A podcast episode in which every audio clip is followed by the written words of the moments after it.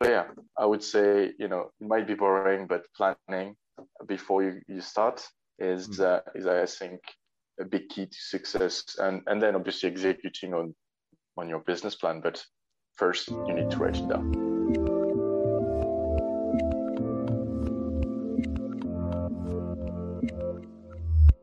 Hey everyone, this is Devin Miller here with another episode of The Inventive Journey. I'm your host, Devin Miller, the serial entrepreneur that's grown several startups into 7- and 8-figure businesses, as well as the CEO and founder of Miller IP Law, where we help startups and small businesses with their patents and trademarks. You ever need help with yours? Just go to strategymeeting.com.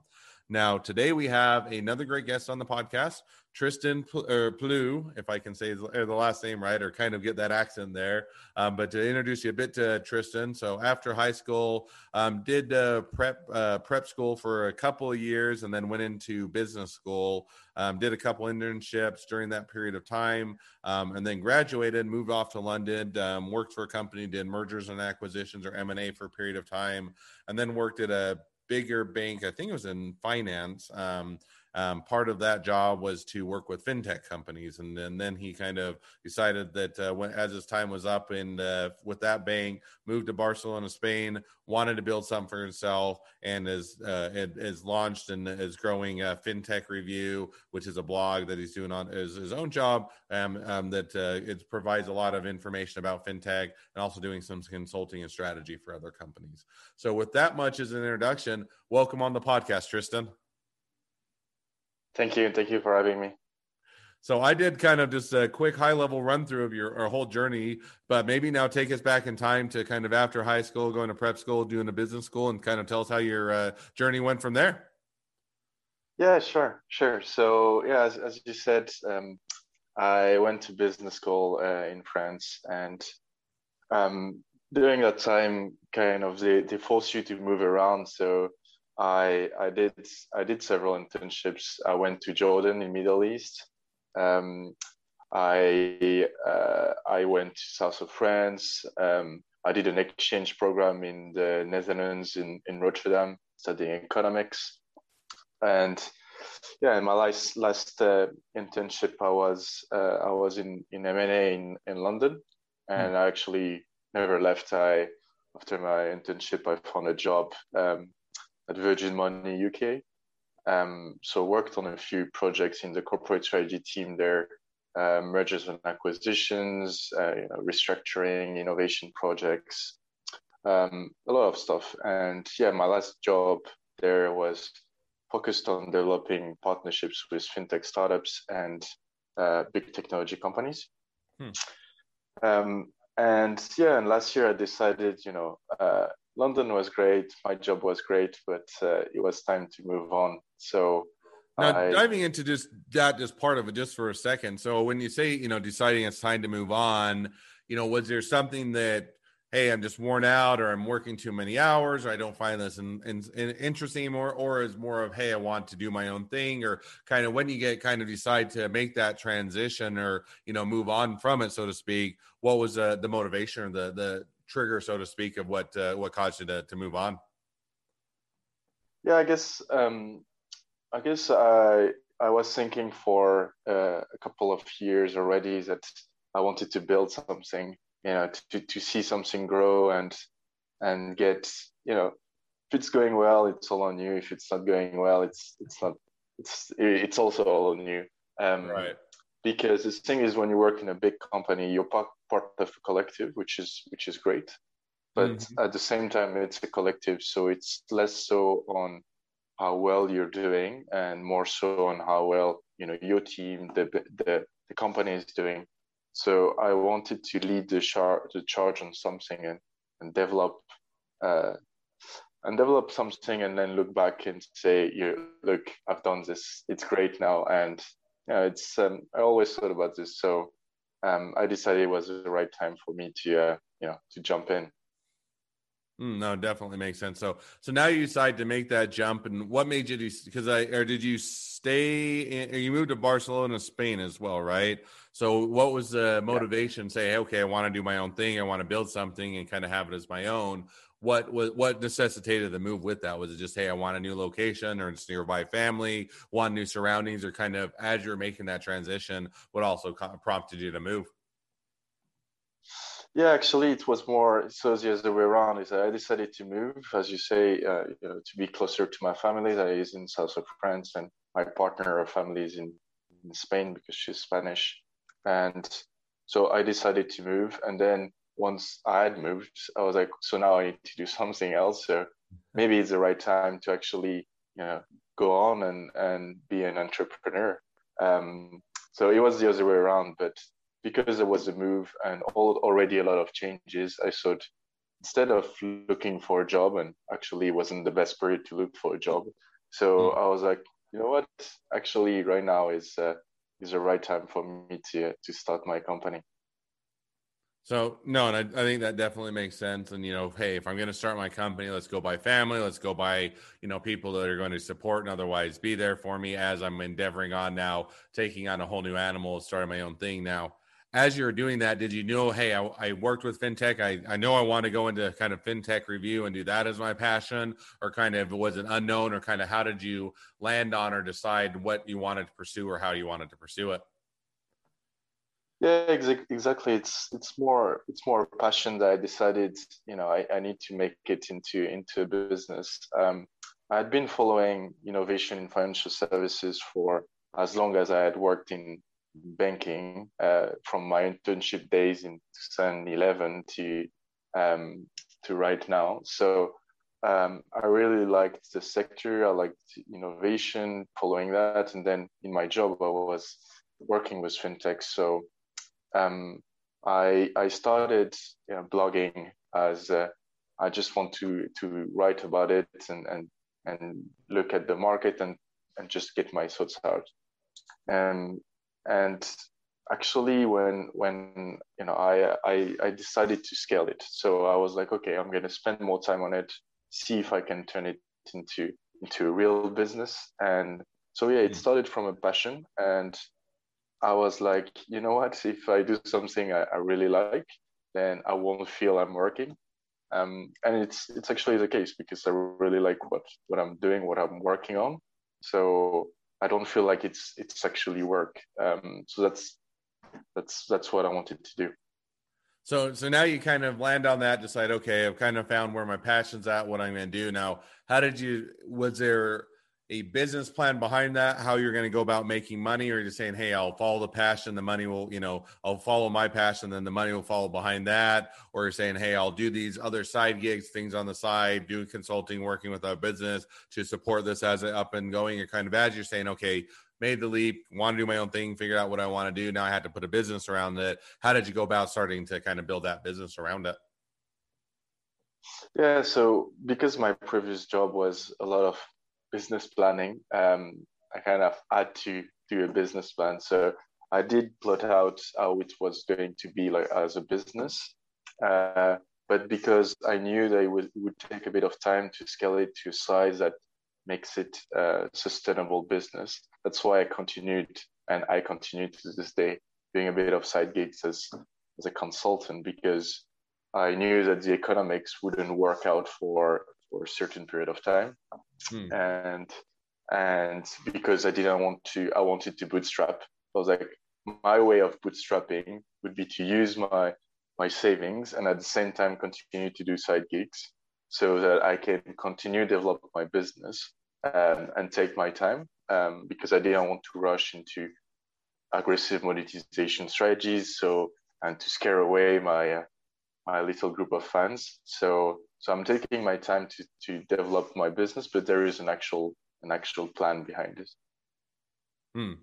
So that makes sense. So now that kind of brings us a bit up to where you're at today, but now you're saying, so maybe one question before, I was going to ask a different question, but one other additional follow-up question, so as you've done that, as you've kind of built things up, as you've, figured out the business plan, as you started to do that, and also, do the side hustle, so to speak, or ways to have an income and to support yourself, how have things gone? Is it, as you've kind of dived into your passion project, started to build it, has it been a success? Has it taken off? Has it been, slower than anticipated? Has it too early to tell, or kind of how are things going so far? Things have been going great. I think that I've put lots of effort into it, obviously, and it's been only about 6 months now, so it's still early days. But I guess after Christmas, I found that the growth wasn't there, because I guess I hit like not a wall, but around Christmas people were not so much into it. But then really after February, March, and now I'm seeing like good growth in terms of readership. It's like over 100% and months on months. So it's going really great. So no, I mean, so far it's been good. And now that I've started introducing more products, so a premium offering, and I'm starting to develop a bit the content strategy. We'll see how it goes from there. But I think the feedback so far has been really good. I've developed a good base of people that are quite interested in what I'm writing, in the people I'm interviewing, in the content that I'm producing, and I feel that I found a niche, and that I'm continuing to go into that niche, and it's going well so far. No, that's awesome. So, and that kind of hits on. So you're developing the niche, kind of, and you're developing new products and offering, doing some, premium premium offerings, and some subscription base. So is that kind of where you see kind of the next 6 to 12 months continuing to head for you as you continue to increase the offering, continue to offer different levels of service or access, so to speak, and for different costing? Or kind of where do you see the next six? Or is that see the next 6 to 12 months going for you? Yeah, exactly. That's what I've introduced. I've introduced 3 levels of membership, and within this membership, I will continue to build content for each of these levels. So my plan for the next 6 to 12 months is getting more content out for these people, so to kind of get them to talk about it, because I know that like the best marketing strategy at the end of the day is people recommending you, like, you should have a look at that. So that's what I want to do. I want to continue invest my time into building this, whilst I continue to develop also the free and of the free bits, because this is how people come to FinTech Review. So I will continue to do that. And yeah, I think I'm quite clear about the path for the next 6 to 12 months. And I know that I will continue. I mean, as it gets bigger, and I need less so spend time, doing consulting gigs, I will also have more time to dedicate to create content. And that's why I thought it was the right time to do it now. And I know that, I mean, if the growth is good and continues that way, I know that by the end of the year, I'll be able to almost, put to the side gigs, and then focus much more on that. So we'll see. No, it definitely makes sense, and sounds like some interesting, exciting opportunities as you continue to move forward. Well, as we get towards the end of your journey, and I always ask 2 questions at the end, and so we'll jump to those now. And as a reminder for listeners, we're also going to be chatting a bit about intellectual property as a bonus questions after the normal episode wraps up. So if you want to hear that discussion a bit, make sure to stay tuned. But as we hit the normal 2 questions, the first question I always ask is, along your journey, what's the worst business decision you ever made, and what did you learn from it? I think that it might sound silly, but I think the worst decision was not to start earlier, in the sense that this could have been a side gig for much longer, and actually I didn't put enough time and efforts as it was a side gig, because I technically started it in January last year, but for 6-9 months I was just writing very periodically, and I wasn't putting enough efforts. And looking back, I feel that if I had started much more to write much more, to develop my social media accounts where most of my traffic is coming from, this is things that I could have done. I could have started a year ago, and I waited way too long. I waited to be like free to do it, whereas I could have started much more before. So I think this was the biggest mistake I've made, which was, I mean, because now the thing is, it takes time anyway. So it's not something I can get back. Is that it's going to take me probably 3 months to get where I should have been, or 6 months. And the thing is, I could have got this. I could have started earlier. So yeah, this is the worst thing I felt I've done. No, and I think that definitely makes sense as far as kind of the mistake, but the lesson that's also learned there, and getting started earlier, and then focusing on it, be able to build it and be able to put more time into it. And all those things always play into it, and always one where it's, if you'd only started earlier, if you'd only done a few things, you'd be so much farther ahead today, so to speak. Now, as we jump to the second question, which is, if you're talking to somebody that's just getting into a startup or a small business, what would be the one piece of advice you'd give them? I think I would tell them to plan. So I'm, as a side gig, what I do is that I do strategy consulting. So I'm helping entrepreneurs build business plans. And I always tell them is that, even if it's just for you, you should have a plan. Because, it's business plans are not only to get, a bank loan or to get funding from an investor. It's also for you to know where you're going. And it might take a bit of time. It doesn't need to be very complicated. It can be just a few pages, but just lay out exactly what's the idea, what's your market, what's your product, where you're going with this. And it's really good because as you do that, you will realize that some assumptions you have are not working out because the market is not the ones you wanted to. Because the worst thing that can happen is that you just jump in, and then you realize you lose a bit of time or a lot of time because you realize that you're not going in the right direction. So, yeah, I would say it might be boring, but planning before you start is I think a big key to success, and then obviously executing on your business plan, but first you need to write it down.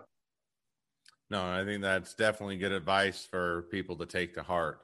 Well, as we wrap up the normal portion of the episode, and a reminder, we'll also talk in a couple minutes just about intellectual property. But if people want to reach out to you, they want to find out more about fintech, they want to be a subscriber, they want to be a listener and a consumer, they want to be an investor, they want to be an employee, they want to be your next best friend, any or all of the above, what's the best way to reach out, connect up, and find out more?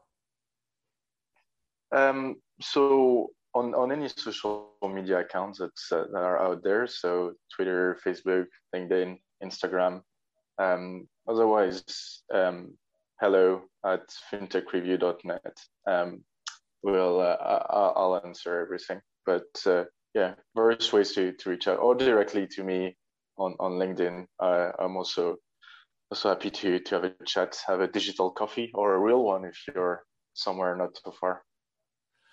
All right. Well, that sounds like some great options to reach out, connect up, and find out more. So appreciate you coming on, Tristan, to the podcast. Now, for all of you that are listeners, if you have your own journey to tell, or you want to be a guest on the podcast, we'd love to share your journey. Feel free to go to inventiveguest.com and apply to be on the podcast.